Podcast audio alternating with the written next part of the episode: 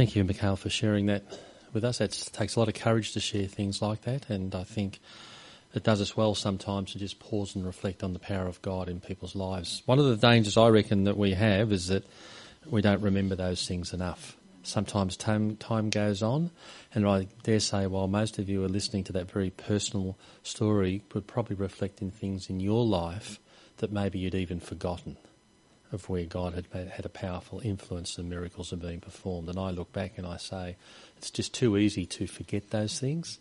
And I think it's good that we just spend time reflecting and just seeing how good God is. So thank you for your courage in doing that. It's not always easy sharing something as personal as that, but I think all of us draw strength from each other, and I think it helps us all in our Christian walk to do that. So thank you so much. Just want to share with you today, it's great to be here. I know when um, Kathy walked in, my wife, she said, "Isn't it exciting? I see this on T V." You know, when you've been to those places and you see it in real life, well, it's one, it was one of those moments. And I think it's a great thing what you're doing in um, um, sharing that, because periodically, Kathy more regularly, um, we do watch what's happening here each week, and it's actually really good. You feel the connection, because having our kids here, you feel that connection of seeing what they're doing on a Sabbath rather than maybe knowing about it. And um, I know our daughter Sharon, who's been here occasionally, she's she's doing it. She sent me a little text before. She said she's tuned in today. So that's one viewer you got at least, isn't it? You know? and um, But no, it's, it is it is a very good thing, and I, I think it's great that they're online, because you never know how people are searching, do you? And people are searching for something, and it only just needs that one thing sometimes. A little bit about myself. I'm, as Roy said, I'm the father and father-in-law of, the, father-in-law of these two here, which we're very proud of them. But I live um, just north of Sydney and Central Coast around the Gosford area, and I've got a few pictures just show some of the things I have to put up with in that area. Terrible. So you just know a little bit about me and the setting where I where I am. So for our recreation, not so much this year. I damaged my shoulder and then it's got cold. Um, Kathy and I, we often will be kayaking around the waters. We're just a few minutes from our home as the waters around Brisbane Water on the Central Coast, and we go kayaking and exploring all those areas together. So we get to enjoy that de-stressing of life. You're busy at work, you come home and you think, it's great out in nature. Just feels great. So we're very blessed that we're able to do that. What I've started doing in the... It's not... Oh, that always will help. That will help. Yeah, that will help. And what I've started doing the last couple of years with some friends with churches in the bush round near us is going riding our bikes in the bush and bashing around on that, and that's good fun too. Can recommend it, except when you fall off. And I did that quite badly earlier in the year and damaged damaged my shoulder, but you get back on and you ride again. So you've got to have an outlet to do something, don't you? And if you can do something out in God's nature, just so much the better. So where I am, I am really blessed. And um, some of you may know some of that around those areas um, with it. So, so yeah. So a little bit about myself, and I know some of you here, which is good. And, and David, who's behind you, just in, well, the last time I saw him was in the U S just a few weeks ago, and I work with David's mother at the South Pacific Division office, which is in Morunga. Probably some of you may know where that is, just opposite Sydney Adventist Hospital. And just to give you a little bit about the South Pacific Division and what I do there, this little map there is a map of the territories that make up the South Pacific Division and all our churches and schools and operations there, like Sanitarium, Health Food Company, things like that, all come under that umbrella. So it's quite a big, diverse area of water. I'm the Chief Financial Officer for that area of all the finances, so I have to keep a bit of an eye on that stuff and the legal side of it as well. Um, I have to work on things like Sydney, I, on the board of um, Sanitarium, um, those well-known things the church does, Avondale College, things like that. So we get a fair oversight as to how the church operates within this division and around the world. And I'm very privileged because I get that rare insight into how the church is doing everywhere. I see what's happening in a church here and what that means as we extend further afield as to the church's activities, and sometimes we forget the ministries that are being performed in many different ways. We've just had our General Conference session, and it's interesting just as a church, just share one or two facts with you. Um, and it's interesting when you see the whole world come together for that, and some of us were here. There was one, two, three, four, five of us were there. Now that's not bad proportion out of a church congregation to be a General Conference session. where there's about sixty, seventy thousand people out of all the world. So your odds are pretty good out of this church today as representation there. But it was a great time of reflection in the U S where the church does its five-yearly cycle. And it's really exciting when you look at the growth rates of the church and how it is going membership-wise over the history. When you look from nineteen sixty-two and going through to two thousand ten, I didn't have a later one there, but it's up about about there. When you go through the two thousand fifteen, um, if you're a company, wouldn't you like a growth growth growth line like that? Very healthy, isn't it? So we can be very pleased that we're on a very healthy church as the way it's going. What that means for membership growth, if that was your share portfolio, you'd be very excited, wouldn't you? Well, this is the membership of the church, which is the church's share portfolio as its membership. So you see just how well we are doing church-wise. There's a lot to be excited about as we look worldwide. My particular area of focus, I'll just sh- share with you quickly. I'm going to talk a little bit later about tithe, but I'll just share two things with you at the beginning. A lot of us don't understand often how tithe is used, and we'll talk a little bit about the giving of it. But I'll just share with you basically that when we look at a worldwide church, tithe is something when we share in our offerings each week that actually ripples all through the world church. Many people don't understand that, that the systematic way we've got of giving is so simple that when money is can return to tithe in the local church, it affects the whole world, not just the area. And the reason for that is that we learned from experience in our world, in our church history over the last hundred years, that we needed to share. The church in its early days before nineteen hundred almost went broke through the lack of a system. Some churches are doing well, some weren't. We said we need to share to impact the world globally. So what happens with tithe is eighty percent of it stays within the conference for ministry within that conference. Um, eight percent stays within the union, which helps the work of the church across Australia, and that's the shared things the church may do across Australia. ten percent goes to the division, and a lot of the division does is working in helping our Pacific neighbours and our Pacific missions, where they don't have as much resources, so it helps that. Our things like our media network, all are done. And then we share two percent of that with the World Church, which helps for places like the ten forty window. So often when we say, oh, the little box up the back for your tithe, we don't often understand just how organised that actually is. It looks simple, but it's very, very effective in its reach and around the world and how that is there. So it's interesting for us just to see what kind of a system we do have in place. I'll skip over that one there for that. But that's just our tithe growth in Australia.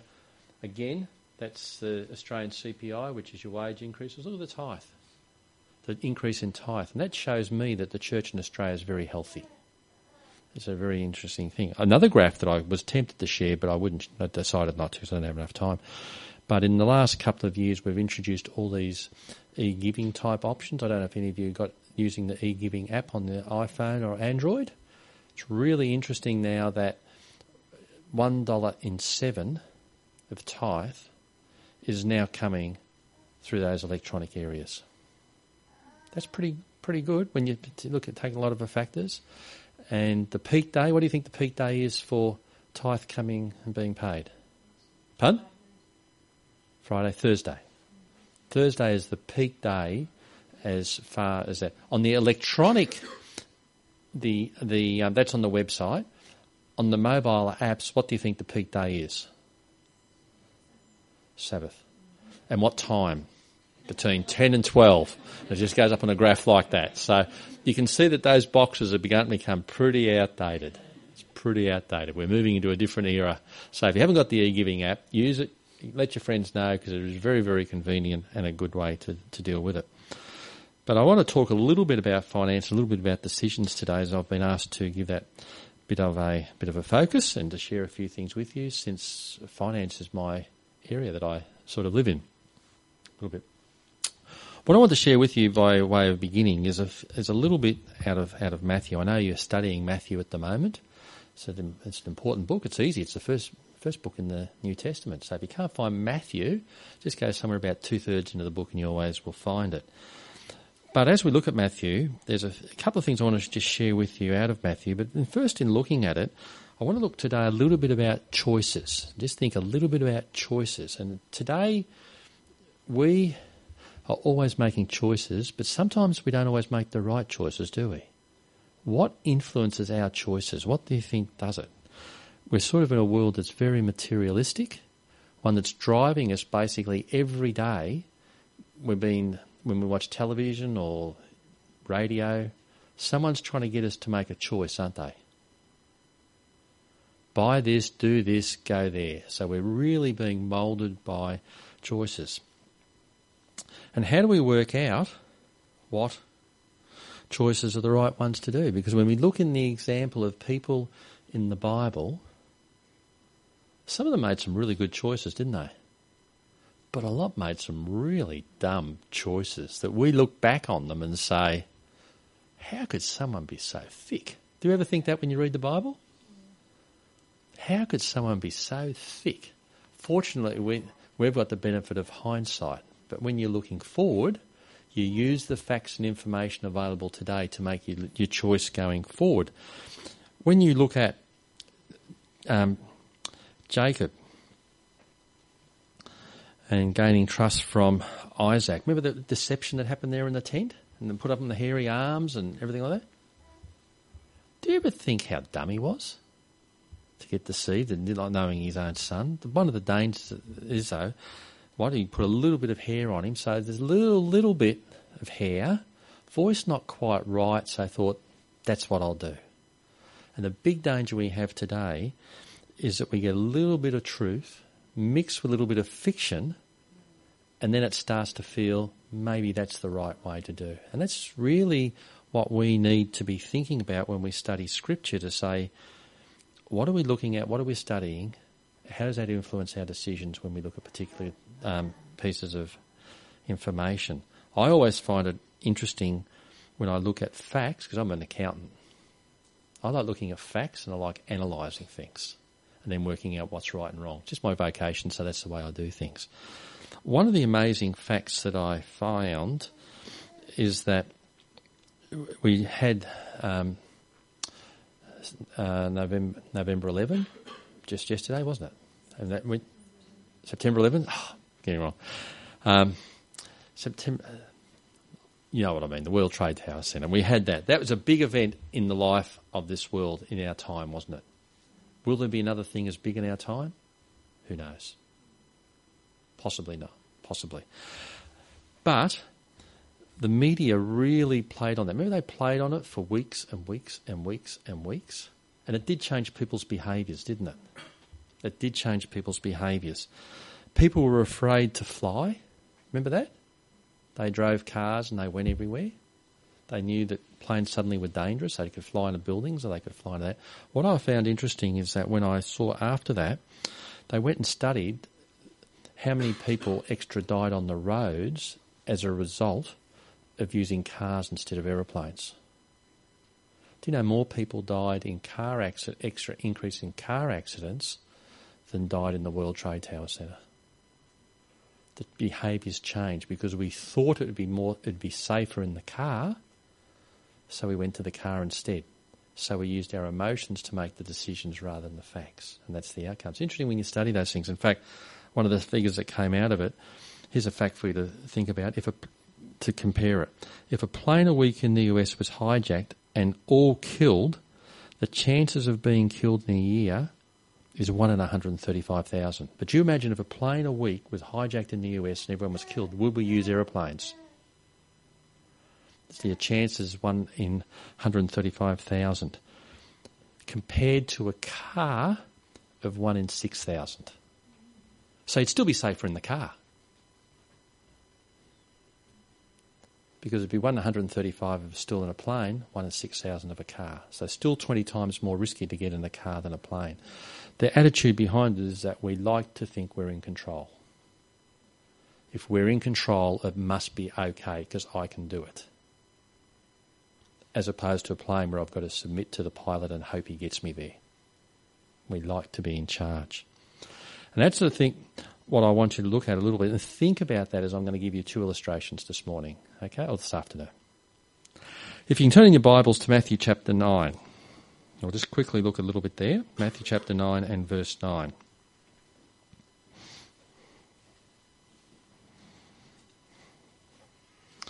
Matthew nine, verse nine, I'll just read it for you. It says, "As Jesus went on from there, he saw a man named Matthew sitting in a tax collector's booth. 'Follow me,' he told me, and Matthew got up and followed him." Did that make any sense? Jesus walked along and told him, "Follow me." He got up and left. Was that a rational decision? Was there any calculation? Did he follow his heart or did he follow his head? And particularly when you look at Matthew's lot in life, there was, wasn't a lot of second chances for him because he was a tax collector. He was hated. He was despised. The Romans didn't like him and the Jews thought they were a traitor. They diddled everybody, so he really didn't have any friends probably except fellow tax collectors. So for him to walk out on being a tax collector and follow Jesus, what was his plan B? Was there a plan B? No. So he just got up and left. And Jesus obviously knew there was something there that he tapped into, because it doesn't seem to be a lot of dialogue. It wasn't sort of what's the pay and for how long's the contract and what am I going to do. He just said, "Okay, I'll go." Obviously, he must have seen a little bit to know that this was something that was worth pursuing. In contrast, I want you to turn now in Matthew nineteen and verse sixteen. We don't often think a lot about Matthew and his response. Matthew wrote this book. We say very little about his response in that. The next one in Matthew nineteen, we dwell a lot on. When we're talking there about the rich young ruler, we talk a lot on this one, on the decision he's got. You can turn in your Bibles to Matthew nineteen and verse sixteen. And we'll read and look at that there. I'll just read a few verses there to you. And it says there, Matthew nineteen, verse sixteen. "Now a man came up to Jesus and asked, 'Teacher, what good thing must I do to get eternal life?' 'Why do you ask me about what is good?' Jesus replied. 'There is only one who is good. If you want to enter life, obey the commandments.' 'Which ones?' the man inquired. Jesus replied, 'Do not murder, do not commit adultery, do not steal, do not give false testimony. Honour your father and mother, and love your neighbour as yourself.' 'All these I have kept,' the young man said. 'What do I still lack?' Jesus answered, 'If you want to be perfect, go, sell your possessions and give to the poor, and you will have treasure in heaven. Then come follow me.' Then the young man heard this. He went away and was sad, because he had great wealth. Then Jesus said to his disciples, 'I tell you the truth, it is hard for a rich man to enter the kingdom of heaven.'" Same sort of a calling, wasn't it? Just follow me. Both were probably very wealthy men. Matthew, probably as a tax collector, was probably a wealthy person. He went on impulse and walked away. And you can see with the rich young ruler, he struggled. And for him, he could have had a plan B, because he would have had friends, he had money, he would have been well liked, he'd probably been a good boy who'd been obeying the law. So he had a plan B. But you see, his response to Jesus was, "I can't make that decision. I can't step away." Why? Because he put his security in the things that he had. He put his security in the things that he had. And it's those two choices that I see as contrasting choices that really are at some of the heart of our Christian experience and response to God in those two people. Both probably fairly well off. One couldn't have had a plan B, one could have. Which one was putting their security in what they had and the decisions they made? And that really affects us, because we, when we look about what is our response to God, is very, very similar. What is our response to God when he asks us to do things? And Roy, in his introduction, talks about stewardship, and I don't actually think I like to use that word stewardship, because it all comes with all sorts of connotations. It always seems like it's a fundraising or it's something like that. We're trying to raise money for that. That's not what stewardship or our response to God is about at all. And I'll explain a little bit about that. It should have nothing to do with it as far as fundraising. Stewardship is about our response. That's our, and that's a personal thing. It's not a group thing. It's a personal thing. So I'll just share, and we'll just go over a few things today just to explain that. And hopefully we'll have it simple. We don't have a lot of time to go into a lot of things, so we'll just share a few things today. Okay. This is really key. And if so, someone could look up for me, and I want you to, someone to read for me, Proverbs three, verse five to ten. What we're being called to do is to put God first. When Matthew was being called, what was he being asked to do? Put God first. And the rich young ruler, what was he being asked to do? He thought he did all the things around God, keeping commandments, but it really came to the acid test. Was he putting God first? That's what we're asked to do. Are we prepared to put God first? Can someone read for me those couple of verses, please? Proverbs three, verses five to ten.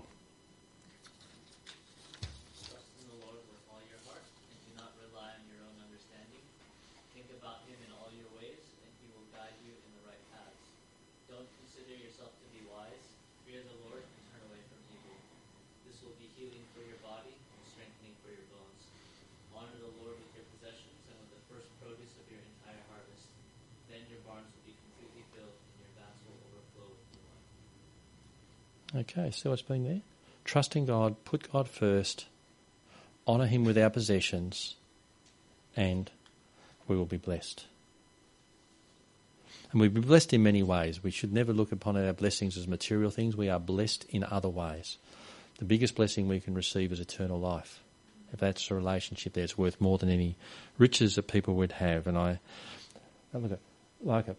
But when we look at our financial aspects to do with God, that is sometimes for many people some of the hardest things that we actually have to respond to God with, because it's the one where we struggle the most.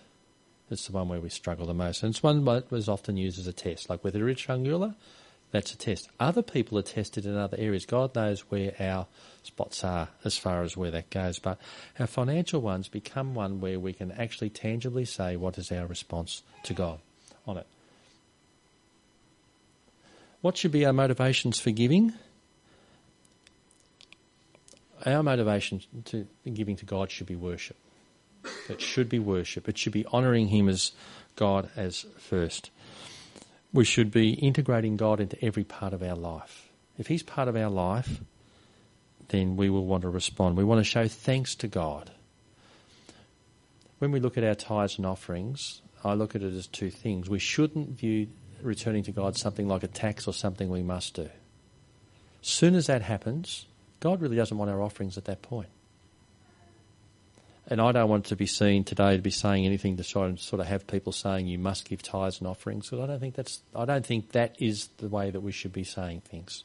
But we need to be aware of our own Christian experience, and some of us on a journey at all different stages around it. So I don't want to be there saying that you must do this to do this or to get this. Not at all. I just want us to study and to look and say, what is the motivation for giving and, and tithes and offerings? And everyone will be on a different stage with it. I likened it as I was preparing for this and thinking, well, we how many of us like paying taxes? Like, we've just had June thirtieth come up. How many of us really like paying that tax? Do we begrudge it, or do you think when you get to the end of it and say, look, round it up another hundred bucks? Do we ever say that? We get more excited about getting sixty dollars back than getting giving an extra hundred. I've never heard anyone saying, I want to give more. Because it's mandatory. It's something you must do. You have no choice in it, and that's the relationship we have. In contrast, when we look here today, if I told everybody that this year you've got a really good pastor in, in Roy here, okay, everyone agree with that? You've got a really good pastor there. If I said to show your appreciation this year, I want everybody here to buy him a five hundred dollars present to Christmas, for Christmas, to show him how much you appreciate him and you never want him to leave, okay? So five hundred dollars this year. How many people would be happy to do that? This is a test, Roy, close your eyes, you know? How many people would actually do that and say, yep, I'm into it, if I got up here and commanded that? No one's put their hand up, Roy, sorry. Don't take it personally. They're probably just embarrassed. I probably set the figure too low.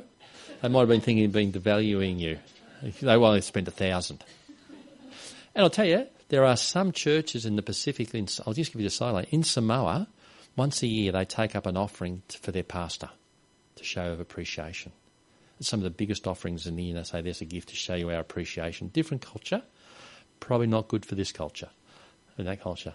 However, this Christmas, I dare say Jinha has no qualms about buying Roy a present. Would that be right? No qualms at all. And she probably would like to get the best gift she could. Okay?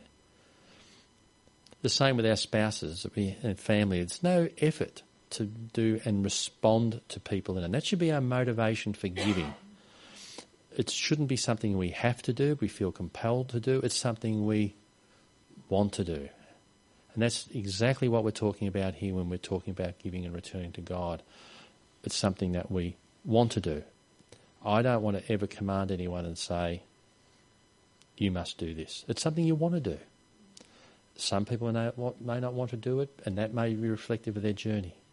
But that's the way we should be looking looking at it, and it's that response. And as we analyse that response, then we understand where we're at. I'm just going to look at these behind me. There, tithing isn't a matter of gener- generosity or gratitude. It's a matter of honesty with God. What's it command us in Leviticus twenty-seven thirty? It says, all the tithe of the land is the Lord's, and it is holy to the Lord. Okay. Two things in that when we see tithing giving in the early stages of the New Testament. What's we, what are we saying there? What, what's it say tithe is? Holy. How many things in the Bible are actually described as holy? Just think about it. How many things in the Bible are described as holy and what our response to those things is? Sabbath is described as holy. It's treated as very, very sacred. Remember the ark was holy. And the way that people safeguarded the Israelites was holy. Here we see again, tithe is said, this is holy. We have the attitude sometimes that we're returning tithe to God, we're giving some of our possessions, but there's how much does the world does God actually own? All of it. We divide up the land and say, I've got title to this four hundred square metres if we're lucky. Um, I own the car and it's registered in my name, and we got the idea in our consumers going, this is mine. This is mine. But really, when it comes to this world, how much of this world do we really own? What's really ours compared to what God has? And this is, and tithe is about acknowledging that really everything comes from God.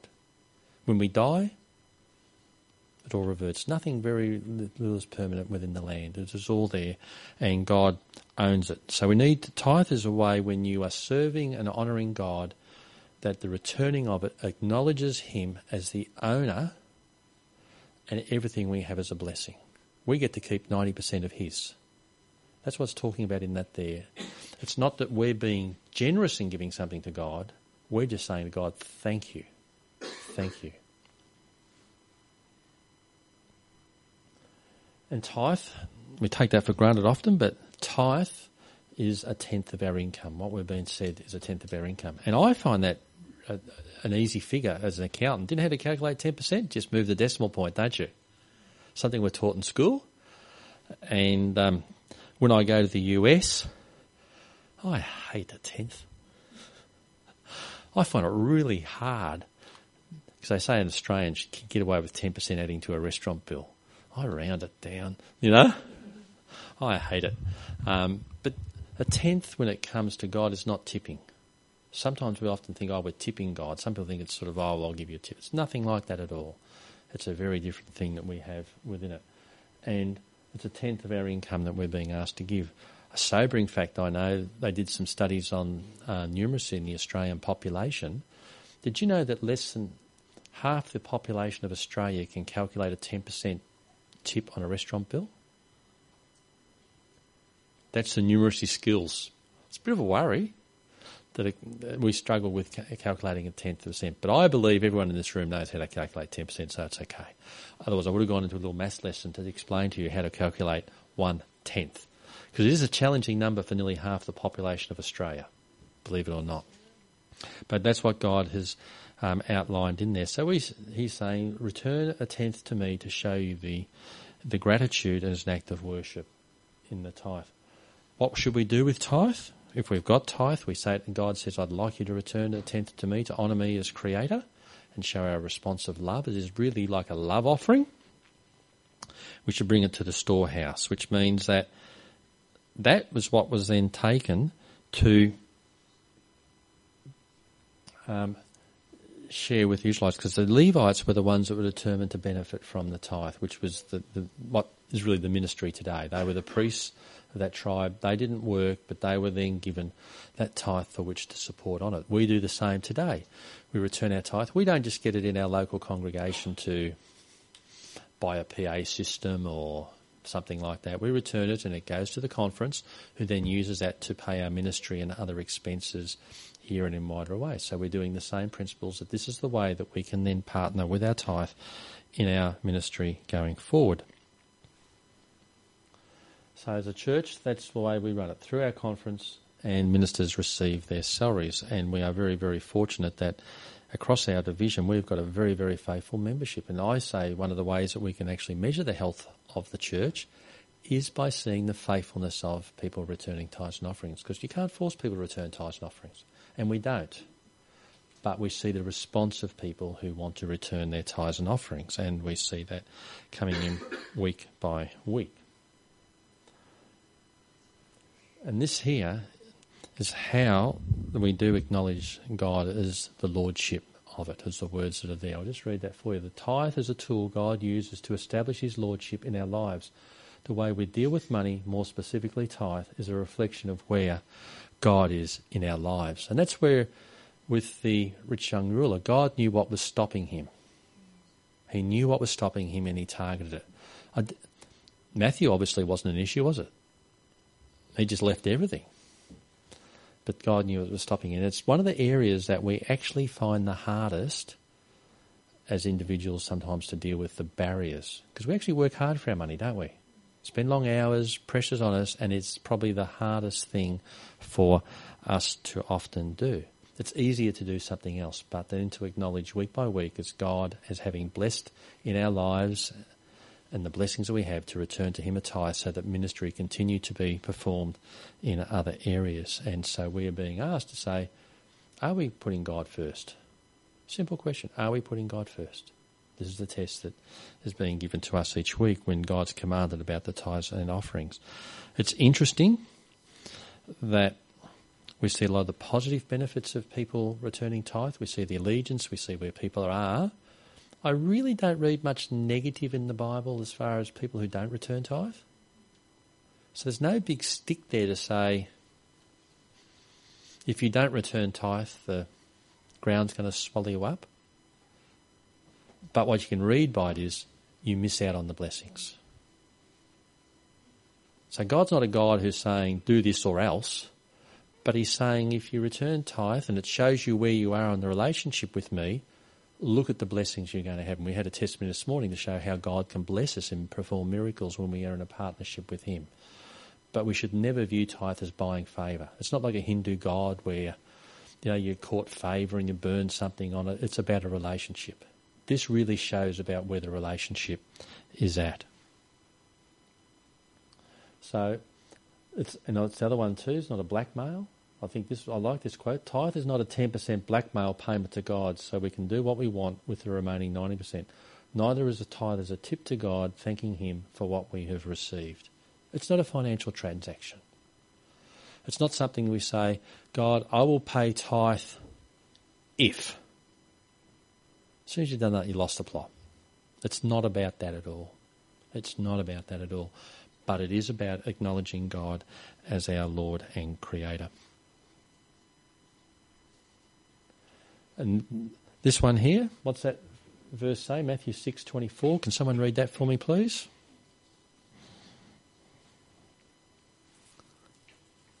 Matthew six twenty-four.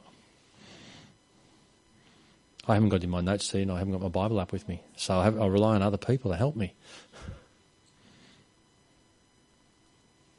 I got it. No one can serve two masters, for either he will hate the one and love the other, or else he will be loyal to the one and despise the other. You cannot serve God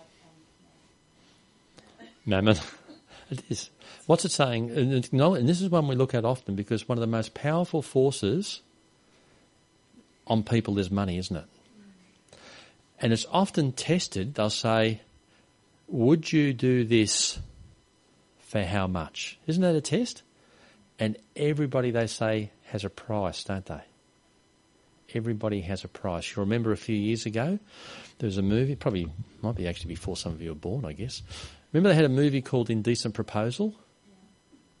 Yeah. At what point would money be more important than the marriage relationship? That was the theme of the movie. At what point? That's where people are often tested, you know, bribing people in government, because money is a powerful force. It's a powerful force on a day-to-day basis. And so this text is really going to the heart of almost our human nature. Can you serve two things? If you put money first, can you serve God?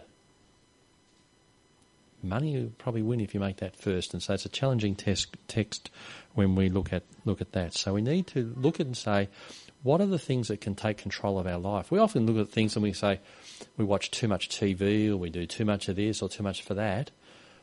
I don't hear many people saying, I've got too much money, or money's taken over my life. We don't often talk about it like that, do we? We don't often talk about it like that. But it is a powerful force that we need to say it has a place. And there's nothing wrong with money. I'm not anti-money. In fact, God's not anti-money. You remember in the New Testament, um, it's in Galatians and something, I have made you rich. Why? So you can be generous. So God's not actually abdicating poverty. What he is abdicating is loyalty and generosity. And we often get the idea when we're talking on these things that it's almost shameful to be rich or to have money. That's not at all. The issue is if money becomes more important. And we've got some really amazing people worldwide that have been tested in these areas of, of it that are really rich people. We've got some church members that are really rich, but they are extremely generous. They use that as a force for God, not to control their lives in opposition to God. One of the biggest tests of faith I've seen in my time at, um, at the division as um, Chief Financial Officer is I serve on the General Conference Executive Committee, the World Executive Committee for the Church. A number of years ago, we had a businessman in the U S, only happened in the U S, I guess, who sold a portion of his overseas business. Only, you know the one? A portion of his overseas business. And he's still got the rest of the business. And to date, he's returned over one hundred million dollars of tithe from that transaction. Now, if you want to be tested of where you are with God, try writing a cheque for one hundred million dollars. And I know our General Conference Treasurer said he's astounded because it just turned up in the mail with a cheque and all it had on it was tithe. And he said, what did the bank people think of this? Because in the U S they still have the paper checks, and just written down the bottom was simple. There was no conditions, there was no hoo-ha, it was all anonymous, just faithfully returning over one hundred million dollars in tithe, just a simple way. It's amazing, isn't it? It's amazing. And the faithfulness of our membership, the way they've been blessed, and it's a, testi- it's a testimony to, to that. And that's where we're saying is in that text there, which takes more control of our life? Would it be hard to write that cheque out? I've never been tested, fortunately. But I'd like to be.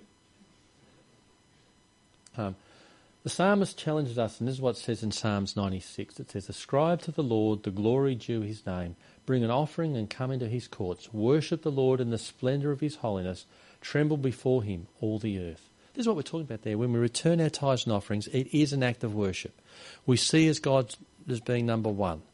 We want to say thank you. We love him, and that is our response. It's not hard. When we go to family time at Christmas time, we all gather together, we want to give gifts and celebrate, don't we? And we all want to show how much we love each other through the tokens of that. This is what they're saying, come each week to church. Acknowledge God as our Saviour. Let's be excited and celebrate and return to God what is his. It's not very complicated, and that's what the psalmist says we should be doing. It should be an attitude of gratitude. It shouldn't be one where we're saying, oh, I've got to do it. It's such a great thing that God's outlaid there. This is what was written in our early church history here by Ellen White. This is what she said, the Lord does not need our offerings.